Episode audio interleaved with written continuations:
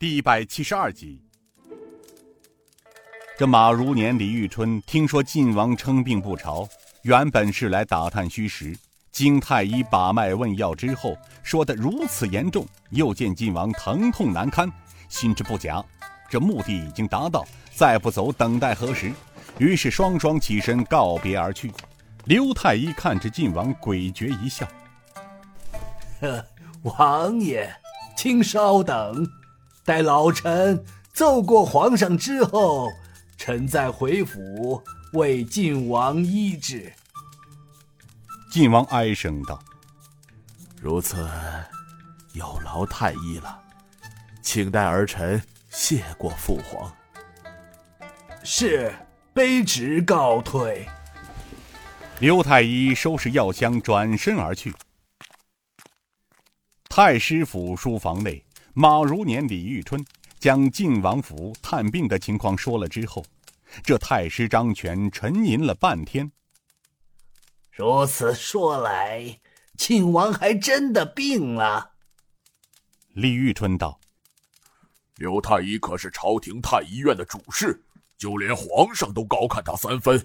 卑职和马大人就坐在当面，闻说晋王当年曾经腰部中箭受伤，淤血未除，这次又偶遇风寒，高热不退，引起旧疾复发。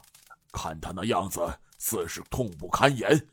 现在行动受制，只能卧榻两月了。”“晋王当年确实腰部中箭受创，伤及骨髓也是有的，因风寒高热引发旧疾，这也说得过去。哎，老夫是怕了，在这紧要关头，若是被晋王从中作梗，事态就无法收场了。”他站起身来，走到窗前，向外看去。院中几个孩子正在堆雪人，他笑了笑，又道：“哈哈哈，这回倒好，天助我也，没了晋王在外走动，少了些老夫的担心。不过尔等切不可大意，密切注意晋王府的动静。其他还有什么情况？”马如年道：“其他倒也没有什么情况，只是前日定襄王带着几个人到西山锐剑营去了。据卑职内线说，他是带着几个锐剑营的头领到承德打猎去了。”太师笑道：“哈哈，定襄王是去年皇上册封的王爷，他太年轻，玩性正浓。他从小就好与西山锐剑营的人来往，就喜好舞刀弄棒的，倒不足为虑。”李玉春道：“太师还有什么可顾虑的？”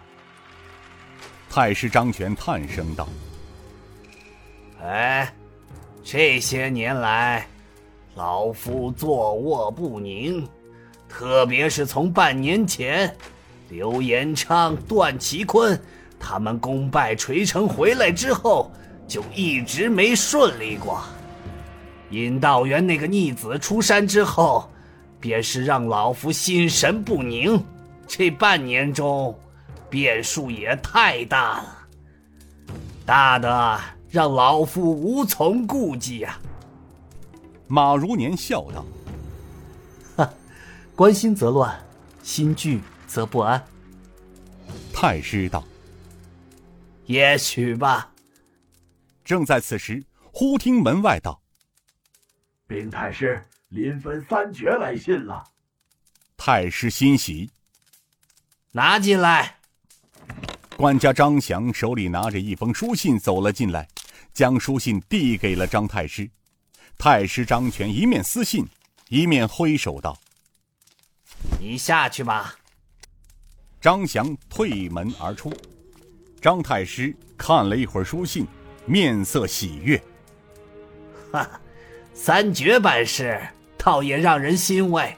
你们看看，山西郝家伏魔刀冉成带了六大弟子也到了临汾，蓬莱派操刀手郑中怀率门中的精英，不日便可到临汾。还有隐居多年的洞庭老怪、天魔神君也应聘出山，计划二十三日便会汇集于临汾。李玉春笑道：“好啊，真乃天助我也呀！这些黑道高手一到，万事俱备，只欠东风了呀。这可比意料中还要好啊。”太师笑道：“是啊，如此看来，老夫的连环计可尽实施了。就等那小子一出现，便可一举灭之。”马如年笑道：“哈，太师可睡个安稳觉了，我等也用不着提心吊胆的过日子了。”靖江城内知府大堂之上，右面守卫端坐着尹建平，依次坐着马义坤、刘正文、靖江通判刘坤武、天王四星、香儿、雅叔东国雄，立在尹建平身后。